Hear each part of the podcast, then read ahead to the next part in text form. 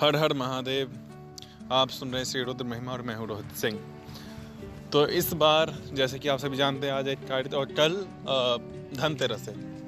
तो धनतेरस के दिन काफ़ी सारी अद्भुत और सोना, चांदी, बर्तन वर्तन, ये सारी चीज़ें खरीदते हैं। और दिवाली में भी कई सारी चीज़ें खरीदारी होती है और लक्ष्मी पूजा गणेश पूजन का विशेष महत्व है। तो कौन सी चीज़ हम खरीदें धनतेरस में? जो सबसे अच्छी हो, जो ज़्यादातर खरीदना चाहिए। तो चांदी, सोना, ये सब तो आपको पता ही है। लेकिन कई सारी ऐसी चीज़ें होती है, बस धनतेरस में बस एक ही दिवाली में बस एक ही बार लेने की ज़रूरत पड़ती है। जैसे कि शंख, अगर आपके घर में शंख है तो उसे खरीदने की ज़रूरत नहीं। लेकिन अगर शंख नहीं है तो आप खरीद सकते हैं इस दिन।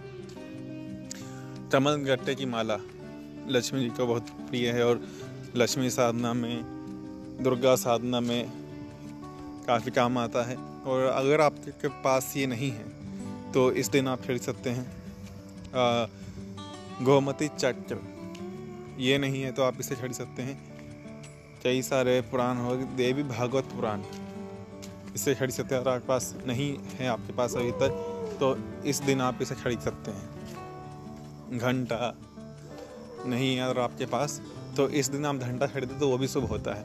मतलब इस दिन कोई भी एक ही बार एक ही चीज़ तो लेना पड़ता है, यानी कि अगर आपने पिछले बार धनतेरस में मतलब कि संख ले लिया है तो इसे आपको दोबारा लेने की ज़रूरत नहीं। है लेकिन अगर नहीं लिया है तो ले सकते हैं। अच्छा रहेगा अब सबसे जोड़ी चीज़ की बात आती है, वो है श्रीयंत्र। अगर आपने पिछले साल धनतेरस में श्रीयंत्र ले लिया है तो इस इस साल लेने की ज़रूरत नहीं। लेकिन अगर नहीं आपके पास लेना है तो ज़रूर लीजिए।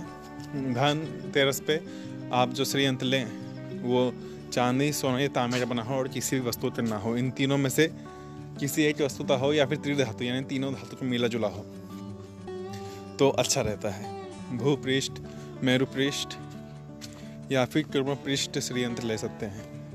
धन्यवाद। हर हर महादेव।